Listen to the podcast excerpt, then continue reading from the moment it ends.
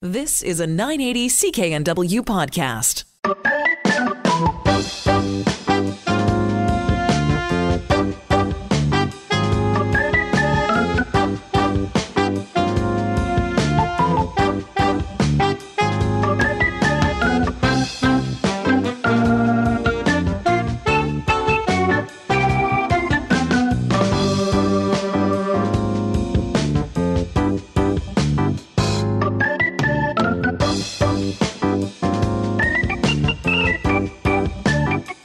Welcome to the podcast tonight on the Sunday Night Health Show. We speak to Professor Mike Brauer of the University of British Columbia about a study he authored with regard to the possible mental health concerns around living near busy roads or highways. It's week three of the bio diet. Dr. David G. Harper joins us to chat about the journey, and we also chat about rare diseases with Kim and have a conversation about sex and happiness.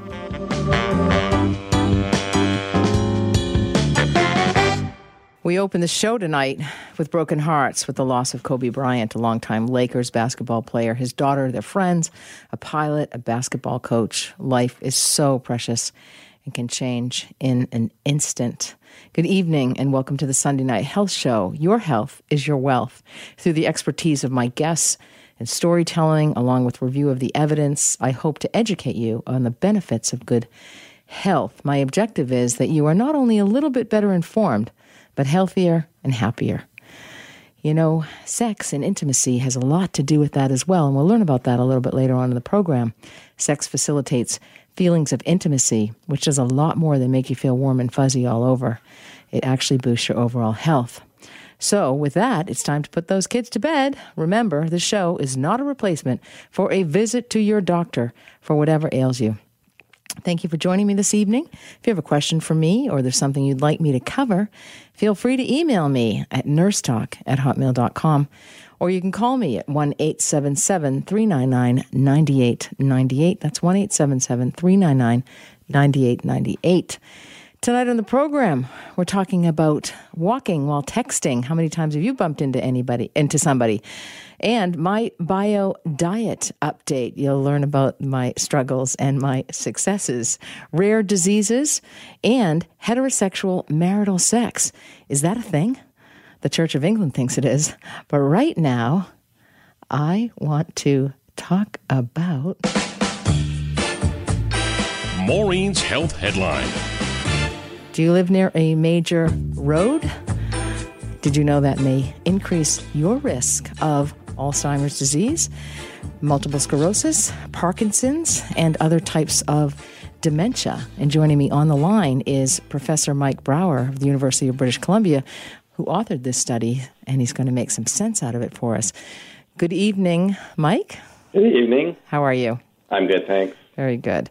Um, so, this was a very interesting study. We have very little uh, in terms of research that you know determines whether we are going to um, develop any one of the dementias or Alzheimer, Alzheimer's, um, MS, Parkinson's. This was a pretty surprising study to me, anyway. So, um, can you help us make some sense out of it?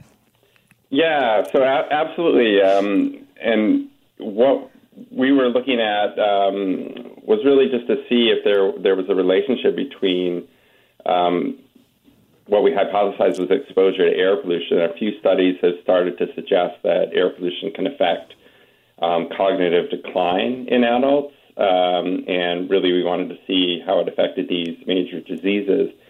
And as you said, um, even though these are increasingly important amongst the population, we really don't know a whole lot about what the risk factors are. Um, so what we found was um, that indeed um, people who live closer to major roads, um, there was an increased risk, especially of, of um, Parkinson's and non-Alzheimer's dementia, so dementia from, from other causes. And just to put it in perspective, what we found was really it wasn't a big risk, but because so many people um, live in that kind of situation on in aggregate for the population, it becomes quite important. Absolutely. And this study was done in Vancouver, British Columbia, and there were close to 700,000 adults that you looked at over um, a period of time, a significant period of time, um, from 1994 to 98, and then 1999 to 2003. Uh, I have a question about if it's related to pollutants. Do you see the same increased risk in people who have lived on farms where a lot of pesticides have been used? Is there an increased risk of cognitive decline in that population as well? So I'm not aware, um, yes or no. Um, it's not. It's not something that we've we've studied in, in particular. Um, there have been a few other studies of different forms of, of pollution that have shown this kind of thing, but uh, um, but I, yeah, I just don't know about uh, pesticide exposure. And and I was quite surprised as well at the identification of the diseases. So we all we're all thinking about Alzheimer's disease quite often, and yet there aren't nearly as many cases of Alzheimer's disease, a form of dementia, as there are of non-Alzheimer's disease dementia, like posterior cortical atrophy and Lewy body, and some of the other dementias. So I was quite surprised that there were nearly 10 times as many uh, people living in Vancouver with that type of dementia or those different types of dementia? Yeah, I, I, would be cautious about sort of making too much of that. What we were using for this were um, was basically administrative data, so data that's used for for billing mm-hmm. um, or for just um, you know in this case um, uh, when we're looking at uh, hospitalization, for example. So um, to get the diagnosis of Alzheimer's, you basically would have to observe plaques, and and that just isn't done in, in lots of uh, lots of cases. So, um, so, and increasingly in in dementia, I think we're seeing that there's really um, sort of a whole spectrum um, of, of many things. So the, the sort of idea actually of Alzheimer's being something actually necessarily that's very unique or specific, I think that's probably something that is an oversimplification itself. Right. So we can assume that a lot of those cases potentially of the non Alzheimer's dementia may actually go on to be diagnosed as dementia if an MRI was done. That's where is that where you see the plaques and the tangles? Uh, possibly, or that actually there's just um, you know there, has been more emphasis on Alzheimer's itself um, and less on sort of other forms of, of dementia. Okay. Um, the, unique thing about this is that it is basically covering the entire adult population. So this is just what we see, but this is what we see in terms of you know what diagnose, diagnoses are given. Right. So it's not so great if we live um, within 150 meters from a highway or 50 meters from a major road. That that you know a lot of us do that. Yeah, yeah. So it's like so 50 meters from a major road or 150 meters from a highway. In general, when we see sort of in, in an urban area, that could be up to a third of the population. So when we've looked at this, for example, across Canada um, and similar in the U.S., um, it, it seems to be somewhere near a third of the population. So the solution obviously isn't for everybody to move away from roads. Uh, not everybody can do that. Um, the solution is really to think about this in, in terms of, of urban planning. So, can we uh, separate roads from people? Can we just decrease our overall dependence on on roads and, and, and motor vehicles, and think about other forms of uh, of mobility, whether it's transit, cycling, walking, etc. Um, that, that's really solution. And then the other thing that was really interesting and sort of the positive message in this study is that we also looked at at green space. Um, and this is a satellite measure, so it's not just large parks. It could actually be sort of street trees, um, that kind of thing. And we saw that that was protective, so that seemed to um, negate some of the effect um, of air pollution, uh, which is which is a real positive. Absolutely. Now, does it have anything to do with uh, when there's when you live on a tree-lined street, you're more likely to walk, um, or those people are more likely to um, have the time to exercise? Did did exercise or time spent in that park, walking to it, or walking along your tree-lined street, um, have anything to do with it, or was it the oxygen uh, that is given off in green spaces? So we, we don't know in terms of this study, but we, we do know clearly that, that physical activity is um, is protective against uh, dementia. So that's that's been sort of I, I think quite clear um, from other research. How this sort of vegetation green space works, there's there's a number of possibilities. So one is is as you said, it, it could be that these are large enough spaces that provide um, opportunity for physical activity. Um, but there's also research that suggests it may just be visual. Um, so even just the there's a stress reducing uh, component to just seeing vegetation. Um, we're sort of evolutionary progr- evolutionarily programmed to actually want to be in natural spaces, want to be in nature. So that that's shown to be stress reducing. Um, but also green spaces may also be spaces that are more conducive to to social interactions. And again, that's something that we know um, can also be protective for, for dementia. So in, in this kind of study, we really weren't able to look at this in detail because we were just looking at the whole population in general, but um, those are basically some avenues that we want to probe into in the future. Right. I mean, it was very interesting research, and I think um, perhaps you're onto something here. Um, and where, where would you take this? What would be your next likely um, type of research. Uh, because I also want to mention that this is for non Alzheimer's dementia and Parkinson's disease and MS as well. So you saw a bit of an increase not only in those diagnosed with Alzheimer's, but with some of the other uh, neurological, progressive neurodegenerative diseases also. Um, so, what would you like to do as a next step, kind of a thing? If so we want to we want to do two things. I mean, the first thing we're going to do is actually try and replicate this um, uh, across the entire Canadian population. So we want to be sure that um, this isn't some other factor that we're just sort of associating with, um, you know, different parts of the city where, where people live. I think it's unlikely, um, but we really want to want to clarify that. And also, if we can look at this across the whole country, we'll have sort of different combinations of level of pollution, level of greenness, um, perhaps even be able to have a large enough study so we can separate this out by um, you know other factors uh, in, in the population. That, so that's one thing. And then the second thing I think would be to try and um, not look at this sort of hard um, diagnosis, but look at, at measures of, of cognitive decline. So really try and follow um, people as they age um, and and see if you can look at the, the progression of this and see if that, that's also showing up, and that would really be supportive of uh, what we're finding here, both from the, the negative aspect of the, the, the air pollution, but also the, perhaps the positive of, of the green space. Well, that's excellent. Professor Brauer, where can people or the listeners um, read this study if uh, they were interested in learning more? So yeah, this is um, this is online uh, and openly accessible in a journal called Environmental Health. Um, and I think if you just searched uh, road proximity environmental health, um, my name, you'd probably find it.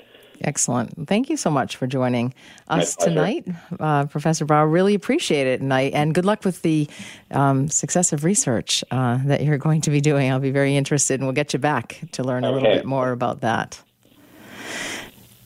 Thank you. Um, okay, so uh, you heard about that walking in green spaces. Well, what about walking in green spaces while you're texting? What happens then? Stay with me. I'm Maureen McGrath. This is the Sunday Night Health Show. Okay, welcome back to the Sunday Night Health Show. Maureen McGrath hosting this program for you. We're going to start out with a caller. We have Catherine on the line. Hello, Catherine. Oh, hi, Maureen. How are you? I'm hanging in. Fabulous. I, I, I really want to comment on the last person you had on about the environmental medicine. Mm-hmm. And I wanted to say that I have had environmental hypersensitivity disorder for over a decade, and I was diagnosed in Ontario by the fellow Dr. Molot. He was the doctor that had put in place the Women's College Hospital in Toronto for mm-hmm. people with my disorder. Mm-hmm and he actually has a course that you take if you want to be a doctor. So if, if you want to get get your degree, you have to go through his course now. Mm-hmm. And tell me how this um, uh, manifests in you, Catherine. Chronic fatigue and fibromyalgia severe. It bec- and it was a hidden um, toxic mold in our condo oh. that was causing it, and there was layers of it, and wow. we didn't know. And in Ontario, they have the worst um, toxigenic mold out there called Stachybotrys, which we had high levels. That's terrible. And is there anything you can do about this? Oh, you have to live by the water. Oh, by the water. I guess no. you know that, right? The uh, fresh air. well, I, I, like the oh, water. uh, I think it's yeah. a good idea to live by the water. But um, how about a park? Does that help? As well, you got the pesticides, like you said. It doesn't. it highly affects me. Yeah, but he was talking about green space, just having a tree lined street, and it's, you know, um, maybe maybe Yeah, it's the oxygen. the oxygen. or Maybe it's a social around me, too. interaction. Everybody meets under the old oak tree. Yeah, well, there you go. Yeah, everything helps, right? Try everything. Do you exercise a lot, Catherine? I do. I have to. Oh, that's I excellent, excellent. Fibromyalgia. Oh yeah. yeah. Are you doing the bio diet by any chance? Are you following us on that? Have you heard the show before? No, I don't know, but I do drink a lot of coconut water and a lot of water um, because that helps with the fibromyalgia. Well, that's great. Well, maybe you should listen into the uh, bio diet now, and that might help things. You never know. Well, I do do the organic diet, so I don't know. Is that part of it? Well, well, stay tuned, and there's lots to learn. Okay. All right. Thank, you so much for the call. Take care of yourself, Catherine. All right. So now we're going to get to the bio diet and David G. Harper, the author of the bio diet, the scientifically proven ketogenic way to lose weight and improve your health. And we're on to kind of week four here, David. Thanks for mm-hmm. joining me in the studio. Oh, glad to be back. All right. And so I've been following your wisdom And can and I just science. mention to to Sure. uh, Catherine, um, uh, the ketogenic diets uh, by design should be anti-inflammatory. Mm-hmm. So I've never, I don't know of any studies specifically for chronic fatigue syndrome or fibromyalgia, but those both have uh, chronic inflammation as part of them. So it, i in theory, it should should should be helpful. Right. Okay. I actually wondered that. I didn't want to say that because I wasn't 100% of fibromyalgia. Had a, but I feel like every disease has an inflam- uh, has an inflammatory component. Yeah, well, if you go back to the the uh, axis of illness, it's one of the 3 Mm-hmm. factors, which is obesity, inflammation, and insulin resistance, and that's exactly what uh, well formulated ketogenic diet is designed to address. All three of those things. Excellent. So why am I feeling so awful, David? No, I'm just kidding. well, no, you are. I think we were talking off air and before the show. I, I think you were experiencing a little bit of what we call the keto flu. Oh, is this the Yes, keto This is the flu? keto flu. Can I give my symptoms first? Do you? I can't be around humans. Right, Yeah, that's yeah. it. I can't be around humans. okay, we'll leave it at that, shall we? Yes, we will. Um, let's talk about the. We could call it a sort of an intestinal urgency that's demanding attention from time to time. that is so not me normally. okay, so that's and that's the thing. You're making a big change, and when you make a big change, you're gonna you're gonna have some some things that will change. And, and the good the good news is that this is transitory, so it will uh, fix itself after your body adapts. But this is your No little pun intended. This too shall pass. Do we have any sound effects there? no, no, I'm not going to do my set. I, I left those behind when I was a kid. I thought Andrew might have. But we've now, we've now, we've now, and you know what? You were, we again, you went into this a little more aggressively, which is what, what I did when I started before I learned about uh, how to do this best. And that's why we did the first two weeks. So we remember week one was bioassessment, measuring Mm-hmm. up. Week two is the preparation. And that was a two week, so it was week two and three. Right. Uh, that first cut out sugar and then cut out high glycemic index starch. And now we're ready to go hardcore into uh, a true ketogenic diet where we're going to eliminate carbohydrate as much as possible. But you are now, because you went in a little early and a little, uh, which some people do, you know, they want to rush into it. But you will, if you rush into it, most people will experience some keto flu symptoms. So, shall we talk about those? Sure. Sure. So um, uh, some of it has to do with the diuretic effect, the water loss effect, because for every gram of carbohydrate you store, you store about four grams of of um, water. And when that carbohydrate comes out of its storage, the water comes out too. And so does salt, by the way. And so you lose salt and you lose water, which is why one of the things on a ketogenic diet you have to do is stay well hydrated.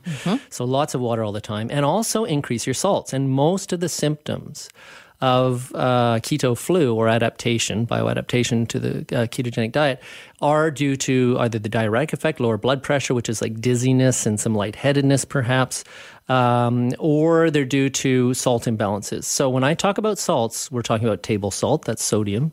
We're also talking about potassium, which is a little harder to get. You can't actually get potassium tablets, but it's the ratio of sodium to potassium that's important. And oh, it's I your, was taking yeah. Mm-hmm. potassium as well because I figured this. I'm not a big salt consumer, but I Right. have added salt since I've been doing the ketogenic Yeah. diet. Um, last night, coarse kosher salt was Mm-hmm. one of the ingredients in the um, almond flour pizza crust. Nice. it was Yeah, too okay. salty though. Yeah, well, some of those are those big granules of yes, salt. yeah, it was too salty. Yeah. and the other thing, of course, the big uh, the big one is magnesium.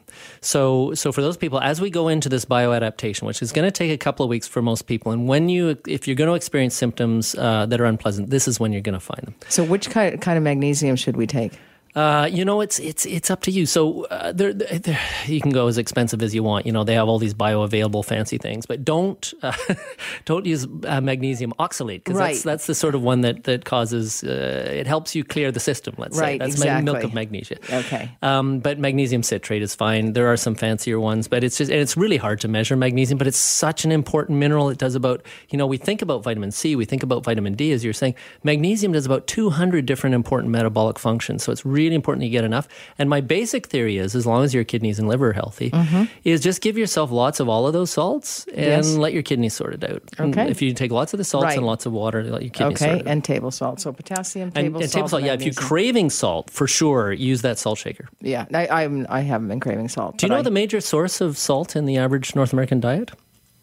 uh, the salt shaker? You'd think that's think. actually it's not. It's bread. Ooh, Bread Wow. actually has tons of salt in it. So because we're not eating bread, Wow. about 40 Yeah. to 60% of the salt intake is processed foods including bread. So Wow. since we're not eating any of those starchy processed foods, Okay. you actually need to add more sodium or else you could be sodium depleted. Right. Okay. I can see that. Mm-hmm. It all makes sense. I've, I was blaming the MCT oil. You're Could be. Oh, could be. Okay. Well, you know, usually MCT oil is is more of uh, it loosens things up, let's say, and it, it could create a, a, rather immediate um, urgency.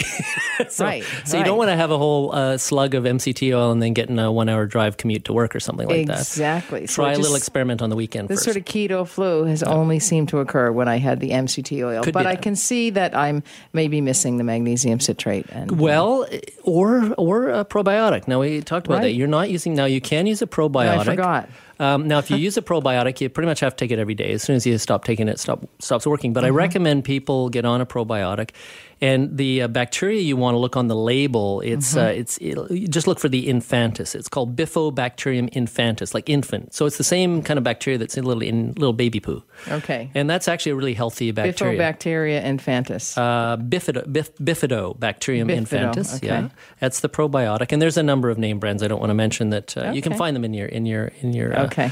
Store. So so that's uh, and and the MCT again ease into that because what Mm-hmm. you're trying to do there is just introduce yourself to the ketones. But during this stage, you're going to be producing a lot of ketones, and that. That reminds me too, those keto sticks that you can also get Mm-hmm. Got there. 'em. Okay, so you want to be peeing on those first thing in the morning, Mm-hmm. and uh, you know follow the instructions. You pee on them, you wait 15 seconds, you Yeah. Mm-hmm. compare it to the little color strip on the side of the box. Yes. and that'll start getting browner and browner uh, as you really uh, restrict uh, Mm-hmm. carbohydrates. So we're taking all carbohydrates out of the diet. So anything that grows above the ground that's not a bean or a grain is sort Mm-hmm. of fair game, and any kind of you know any kind of meat or animal protein or whatever tofu that sort of stuff is good. What we don't want to do is eat a lot, too many nuts. So maybe just a handful of nuts a day at most. okay. Uh, Brazil nuts are particularly good because they're quite meaty. So even uh, one or two Brazil nuts, you know, if you're feeling hungry, is pretty good. Okay. And and limit the cheese again to just a, a couple of ounces of cheese. Okay. No fruit. Oh, No fruit at all. No, just for a I'm little gonna while. die. Just for a little while. No, no, we'll bring it back. And and uh, and and we're still abstaining, right? Because it's dryuary, so we're not drinking. yeah, yeah, yeah. The- Yeah, no problem, right? Except next Sunday, fortunately, it's February, it's Super Bowl Sunday. But Okay. I'll be back. I, I'll I'll have my glass of wine after after we do our show. Okay, perfect. Okay, I, I'd rather have fruit and, instead of the wine, but that's okay. we can do that. That's going to be disappointing and Yeah. difficult. Um, okay, so we're going to go to break right now. Sure. And if you have a question at all about the keto diet, one eight seven seven three nine nine ninety eight ninety eight, the bio diet, um, which is a scientifically proven keto diet, you can give us a call.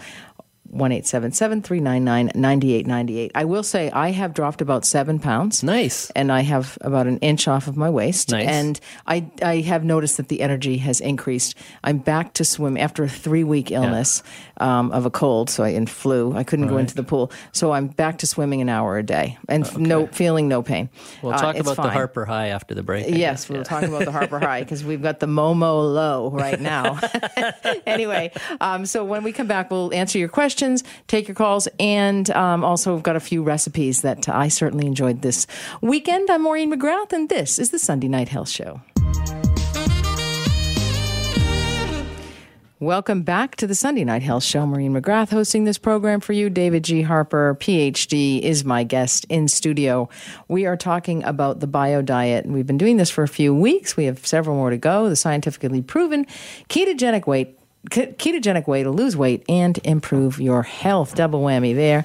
David, thanks for staying in the studio. Um, so I had a question uh, presented to me about, and I, I didn't really know the answer, um, about portion sizes. Right. How much should people be eating of this? Like, can you have, you know, three chicken legs or is, uh, and two want. steaks? It's no rule book. I have to say, my appetite's decreased. So, you know, I have been known to say I need a chicken leg right now, but yeah.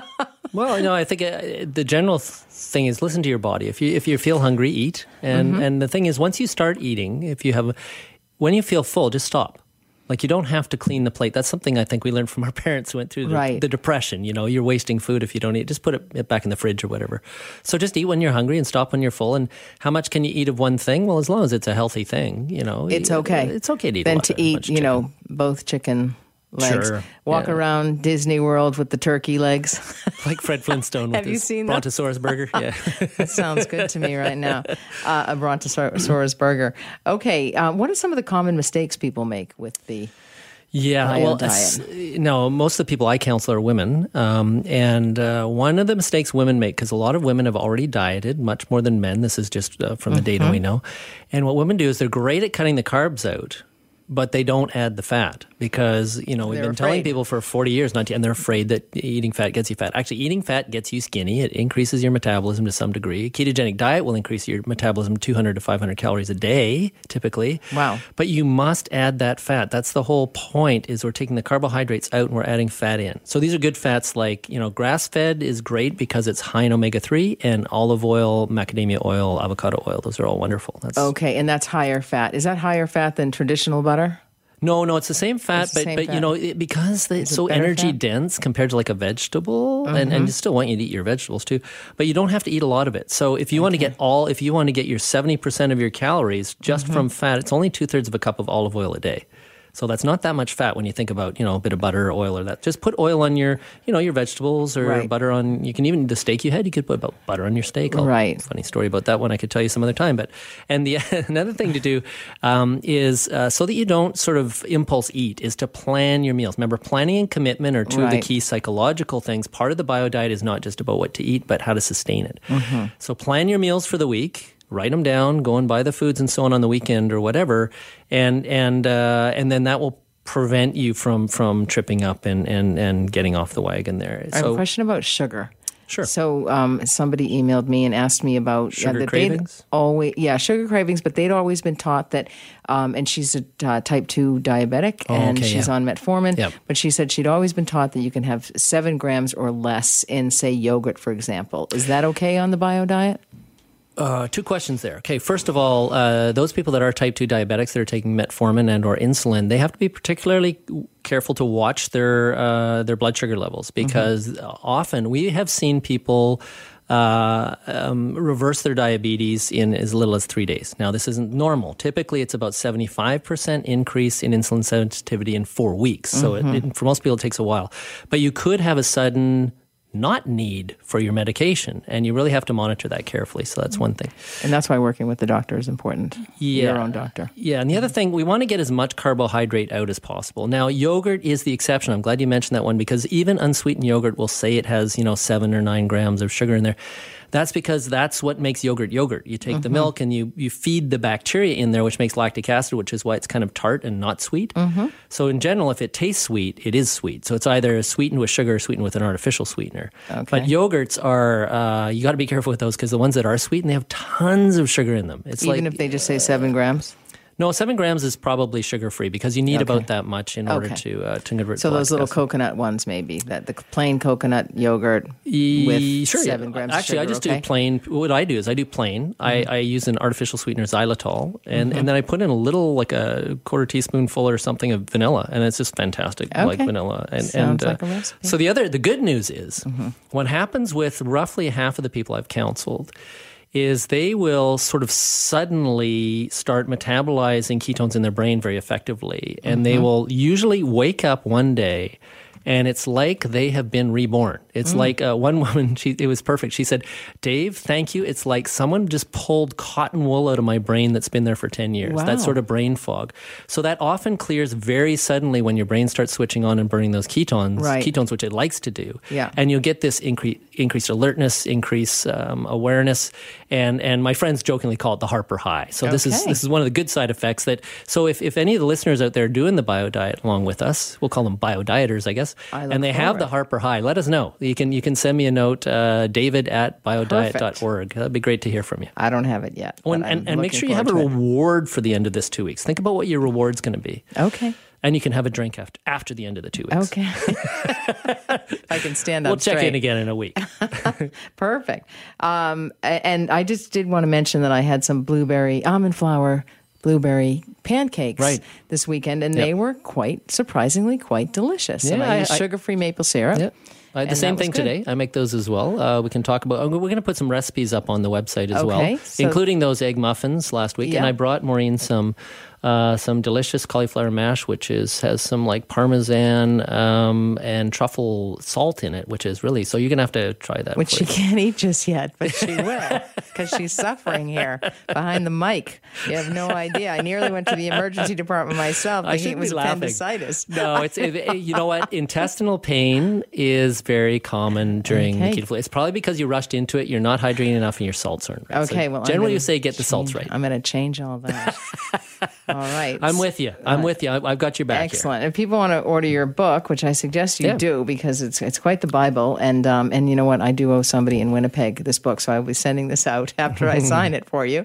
Um, but you can go onto your website. Yeah, you can order from the website. We have all the links to the usual online sales, or it's in all of the big box stores, uh, the the bricks and mortar stores as well. Okay, okay, and so it's very good. And I probably did rush into it too much, um, but that's okay. That's why I run really fast so I can get the thing over with, um, the race over with. So it's the same That's part kind of your thing. psychology, I That think, is. It's part of yeah, my yeah. psychology. Just do it quickly. It's the mow plow. Just hurry up, get it over with. I'm like the expert at quickies. Yeah. Quickie anything. That's me. Anyway, Isn't David. that for later on in the show? Yeah, that's after 9:30. We'll do Right. a quickie then. Right. Um, listen, thank you so much for coming on. Oh, my and, pleasure. I'll uh, see you next updating week. everybody. Yes, that's wonderful. Um, David G. Harper, PhD, author of The Bio Diet, the scientifically proven way, ketogenic way to lose weight and improve your health. And it's never too late to join in. Uh, I had an email this week. Maureen, why don't you ever talk about rare diseases? Well, I've got a patient who's going to share her story about her rare disease. I am Maureen McGrath, and this is the Sunday Night Health Show.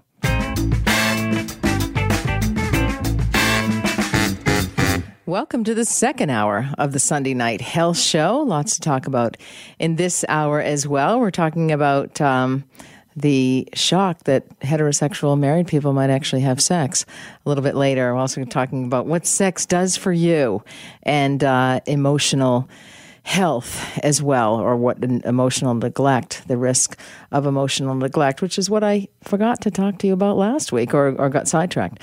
Anyway, um, but uh, right now I had an email last week about asking me why I rarely talk about rare diseases. There are approximately 7,000 rare diseases. Perhaps you've heard of, of progeria um, being one of them. Well, joining me on the line is Kim. And Kim herself has a rare disease. And I'm so grateful to her because she is willing to share her story about her rare disease. Hello, Kim. Hi, Maureen. How are you? Thanks for having me. I'm great. Oh, good. Thank you so much for good. joining me. I, I always say when people share their stories, they empower other people. So thank you so much. Namaste to you, my friend. Oh. Um, so you have something called Deckrum's disease. no, Dercum's Oh, disease. Dercum's disease. Oh, no. I'm so sorry. Pretty rare. No Yes. one's ever really heard of it. Dercum's disease. Yeah. Um, okay. Uh, Dercum's disease. So tell me a little bit about Dercum's disease. What exactly is it? well, in general, I tell people I grow painful fatty lipomas all over my body that press on nerves. Now, a recent journal paper by Dr. Karen Herbst describes it medically as, let me see if I can get this right, subcutaneous adipose tissue diseases involving adipose tissue and its fascia, also known as adipofascial disorder. Now, there's other fat disorders, but Dercum's disease is what I suffer from. Those with Dercum's disease don't easily lose weight with standard diet and exercise, drug therapies, or even bariatric surgery. But because of the fibrosis, I guess, within our tissues, it appears to be the root of our pain. And so, because of that fatty lipoma that's pressing on the nerve, I imagine that you get significant, uh, a significant amount of pain on a day on the daily. It it's bizarre, really, how you'd have to describe it because it's like electric neuro, neuropathy type nerve pain, and it can shoot anywhere from anywhere at any time. Because you have these lipomas all over your body, and there's nothing worse than nerve pain. I think that has to be the worst type of pain. Oof. So, because your disease, Dercum's disease, is and D E R C U M is how you spell that. E R C U M apostrophe S Dercum's disease. They Der- call it's the real name, but there's you know of course there's all kinds of adiposis dolorosa. There's a medical name for every corner, right? Right. Um, but this is rare. This is, is so rare. So does it go undiagnosed because it's so rare and people don't know what it is? Never mind how to say it. Yes, yes, for sure it is. Like there's there's just hardly I've only ever run into a few that have even heard of it. Is that right? And so, uh, so many people might actually be suffering with this disease and not be diagnosed because physicians, healthcare providers, nurse practitioners aren't familiar with it. Would you say that's a fair statement? Fair, absolutely. So, what is the biggest problem with Dercum's disease? Well, I would say pain, but it's also progressive and incurable. Pain, like painful fat and lipomas, are always increasing for me. So, like sitting, standing, or even laying in my thick memory foam bed is really becoming harder for me. But imagine walking or sitting on marbles. And and never mind that. I mean, how about working? It would make it extremely difficult for somebody to work or to care for others or uh, take Well, care of in children. my situation, I had to stop working, and I'm permanently disabled from that and many other things I have. But I was a legal assistant, and I loved my job in estates and probate. Like it was amazing, my favorite dream job, and it's gone Oh, I'm so sorry. I'm so sorry to hear that. But, you know, like like others, we come out of work and become disabled for many reasons, right? Mm-hmm, mm-hmm. This is mine. Right. How how old were you when you were diagnosed? Um, well, I was diagnosed in 2018 by this Dr. Herbst in Arizona, and she's the world renowned expert in fat disorders. So I knew I eventually, like it took over five years for my diagnosis, I knew I had to get there. And how long had you been suffering? Oh, I've been suffering probably my whole life with this, she thinks possibly. Like I've had fibromyalgia since I was a small child, and she said it is possible to have Dercum's as a child and it may have just been misdiagnosed. Finally, I was diagnosed with fibromyalgia at 13. Wow. And did you have the fatty lipomas at that age? Uh, no, but I had them starting to be removed off of my SI joint at 18 or 1982. Oh, wow, wow. Like I've been growing these things for a very, very long time. For a long time, yes. And Yeah. and I mean, I, I really cannot thank you enough for sharing your story with I, and I know you've got a big smile on your face. You just sound like such a lovely person. Now, is there a cure for this? Well, no, but there's treatment modalities, and I feel the most effective is this specialized lymph sparing liposuction to reduce the bulk of our diseased fat and painful lipomas. Like liposuction helps us thrive better in our day to day and improves our mobility issues. Like there's more conservative treatments like manual lymph drainage, compression garments, and compression pumps to aid in our lymph flow, and medications for pain, depression, and sleep. But we require individual care plans around our long list of comorbidities. It sounds like it's a multidisciplinary approach that you really need a medical doctor and maybe a chiropractor and maybe a, a therapist, a sleep. Yes, yeah, you need a whole team of Yeah. people um, to help you uh, live with this. What are some of the Unrealistic, but in what- reality, that's what we absolutely need. Yeah, Absolutely, and I imagine very few get that. What are some of the issues you face from healthcare, healthcare providers in trying to deal with um, your Dercum's disease? Well, this is the most difficult part for me, but I feel that many have the same stuff going on, but I feel that we're being mentally and physically abused by all levels of care. due to the lack of understanding, education, and training about fat disorders. And then there's the fat bias. Like, for example, I wasn't believed that I had an unrelated issue. I was mocked, sent home without any medical investigation until I crashed. But I really delayed the require, like, it really delayed the required surgical procedure I needed. And I suffered for months in acute pain. That was really dark time. Right. So you had another issue, another medical issue, and they just assumed, or they just chalked it up to your Dercum's disease? Yeah, you're just in here whining with fibro or Dercum's. Yeah, yeah. And out the door I went. Oh, dear. I was mocked for something, and I don't want to and that's that there. and and I think you know not everything is taught in medical school, and certainly doctors take certain pathways to specialize in certain areas, and and so I don't think it's intentional on on their part. And I think you know typically physicians are kind and compassionate and caring. At least they start out that way. Um, that's the intent. You know, the medical system adds a lot of complexities uh, to the delivery of care as well. But um, what is the one thing you'd like listeners to understand about Dercum's disease and and other fat disorders? Well, that we really need all medical professionals to get education and training on Dercum's disease and fat disorders, rare or not. Like, and there's fat disorders conference in the U.S. every April. They do offer medical credits, and we desperately need a specialist to attend to, resep- to like represent Canadians who truly have no voice. So thank you for giving me one today, Maureen. Well, thank you. I've done nothing. Thank you for sharing your story. I really appreciate it.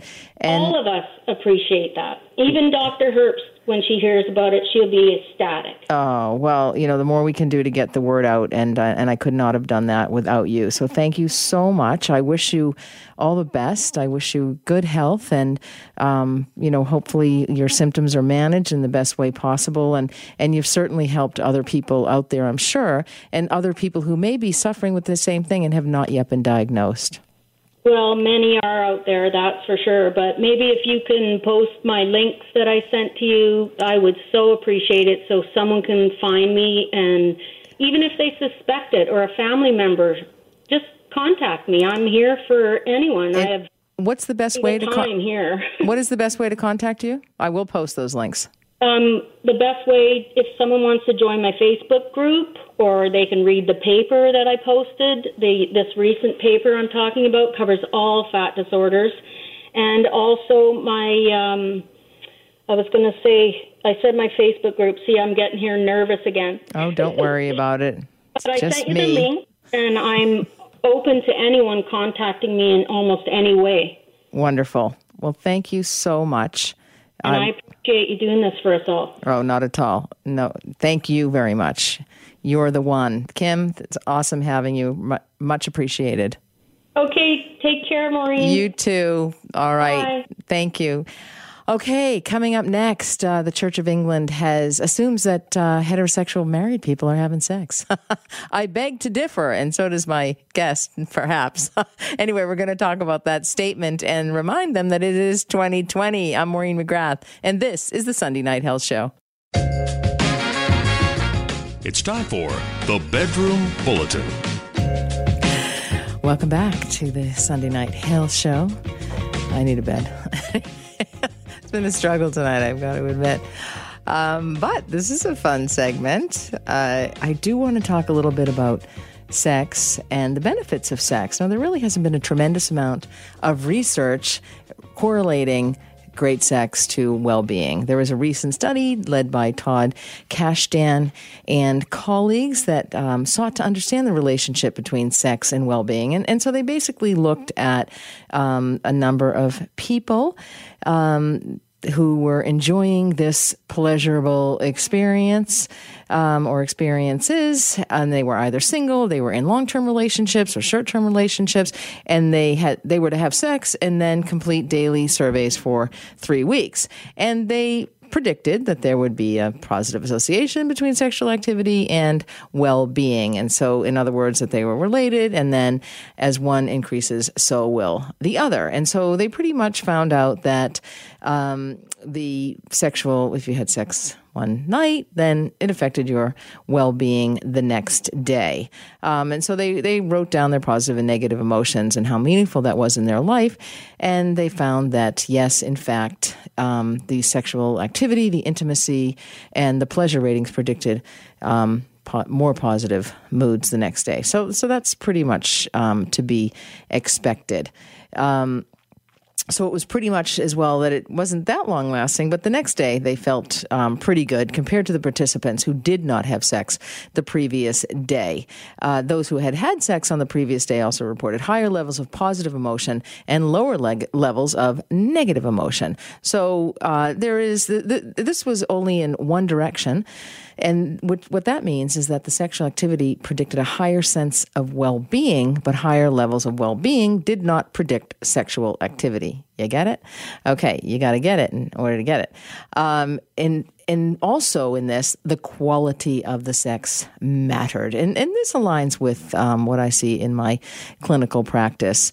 Um, uh, of course, uh, the, the, the importance of sex in relationship to well being. It's very important to study this so that we can then further have information uh, to explain to couples who are suffering in sexless marriages or in or in less than exciting sex. Um, and so you may actually um, gain have better gains in your life and personal well being um, after you have had sex the night before. And you can have sex with yourself. Uh, and I don't think in this study they, they did look at that. But one way to have great sex is through orgasming. Uh, and in fact, not just one, but multiple orgasms, and not just for women, uh, but for men as well. And there are certainly ways. Now, a lot of people will tell you to focus on the journey, that the journey is just important as the destination. and I'm going to say no, focus on the destination for crying out loud. we can all have the journey. So, in order to focus on the destination, you got to relax really relax. Um, you know, that's really difficult for a lot of people to actually settle down and relax, whether you ma- male, female, they, whatever. It's so difficult given your life's experiences. But do whatever it takes. Light some candles, massage, try meditating, whatever helps you calm down. Um, when you're stressed out, your cortisol levels rise and you go into this survival mode. And, and nobody can have any fun when you're in survival mode. The other thing is uh, breathing. Breathing is really important, especially in terms of, of orgasming orgasming multiple times, which I want you to do. Uh, so, you know, make sure that you can take a deep breath. A lot of people who are stressed and maybe have anxiety, they report an, an inability to take a deep breath. And so you want to be able to do that uh, because that is going to impede the success of your orgasm or your orgasms. So breathing is key. So specifically that conscious, rhythmic breathing. So it helps you to be alive and to be in the moment. And speaking of being in the moment, you got to be in the moment in order to um, experience an orgasm. And tremendous research done by Dr. Lori Brotto here at the BC Center for Sexual Medicine in Vancouver demonstrated that, that being in the moment, focusing on your genitalia, not thinking about your shopping list or what color you wanted to paint the ceiling, think about somebody else, that may actually improve. So, fantasy is also important. Embracing other forms of touch. So, you want to stimulate the multiple erogenous zones. So, you need to take some time here. Take some time to uh, massage one another, to caress um, nipples, feet, inner thighs, the neck. You want to increase your pleasure and spread those sensations throughout your entire body. And, and also, you know, don't limit yourself. Don't just lie there. It's important to be vocal, move your body in a way that feels good to you. A lot of people have body image issues. Um, and so, you know, if you have body image issues, deal with it. There's certainly ways to love your own body. I mean, all bodies are are beautiful, but it doesn't matter if you don't love your own body. And keep in mind that anybody and everybody can have a multiple orgasm, but it does take practice and it does take kind of this this orchestra to be in tune. Um, and and people, you know, will strive for this because multiple orgasms, in addition to um, simultaneous orgasms, are kind of the holy grail of sexual pleasure. So if you're having some difficulty, you may want to bring some toys into the bedroom.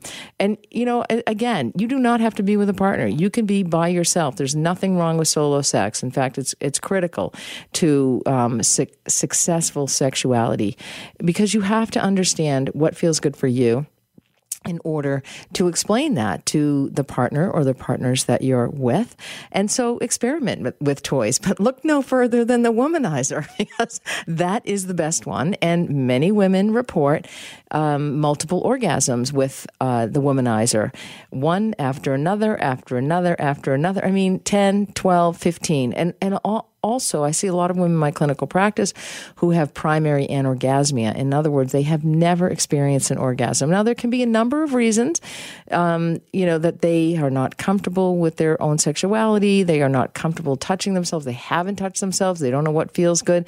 They're, this whole shame infliction and guilt infliction or sex is dirty um, bit. But also, uh, some women have not been educated that one needs clitoral stimulation in order to experience an orgasm and also the vulva is uh, filled with nerves um, in, in, in order to increase your chance of having multiple orgasms. So it's not just one area, not just your clitoris, but other areas as well. I don't know if you had an opportunity to watch uh, the much uh, maligned uh, Goop Lab of Gwyneth Paltrow, uh, you know, maligned by a lot of traditional healthcare practitioners and railing up against her. Um, but, you know, her Goop Lab was actually quite interesting. Um, I think I'm through about four or five of them. Uh, there's about six of them. And especially the one on sex and sexuality was, I, I think, very important information for a lot of women. So the more information you can get, the better it is. Ditch the shame around sex as well. Sex is about pleasure, nothing else. For men, um, for men you who've typically or traditionally thought that they were only able to um, have uh, one orgasm, you may want to experiment with a couple of, of different techniques. For example, uh, trying trying an orgasm without ejaculation. So when you do not ejaculate, when it's not part of the equation, it is possible to maintain peak arousal levels after orgasm without losing your erection. And and orgasms are all about peak arousal levels. So you want to uh, experiment when with some of these. For example, if you want to reach the highest point of that plateau stage, and let me just review quickly the sexual response cycle, the linear model, which is desire, arousal, uh, excitement, lubrication, plateau, orgasm, resolution. So when you reach that highest point of the plateau stage just before orgasm, stop and stay still. Squeeze your pelvic floor muscle, the, your rectal muscle. That involves lifting and squeezing your rectal muscle, basically, as though you're trying to lift a blueberry into your anus. Um, and so, or um, that will cause the base of your penis to come in and your scrotum to lift up, and that presses firmly into the area of your perineum, so just in front of your anus and behind your scrotum, and that will stimulate your prostate. Take deep breaths, allow the prostatic contractions and orgasmic sensations to travel throughout your body. And when your orgasmic contractions cease, then you want to relax your pelvic floor muscles and take a few deep breaths before resuming stimulation. So follow that, and you'll be more likely to experience multiple orgasms. Um, so remember, probably the most important thing here is do not see the first orgasm as the final destination. And do not just focus on the journey and give up on the destination.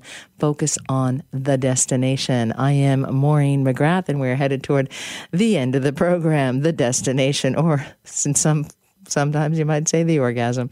Enjoy it. It's for pleasure only. I am Maureen McGrath, and this is the Sunday Night Health Show.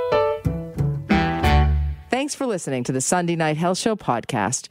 You can subscribe, rate, or review on your favorite podcast app.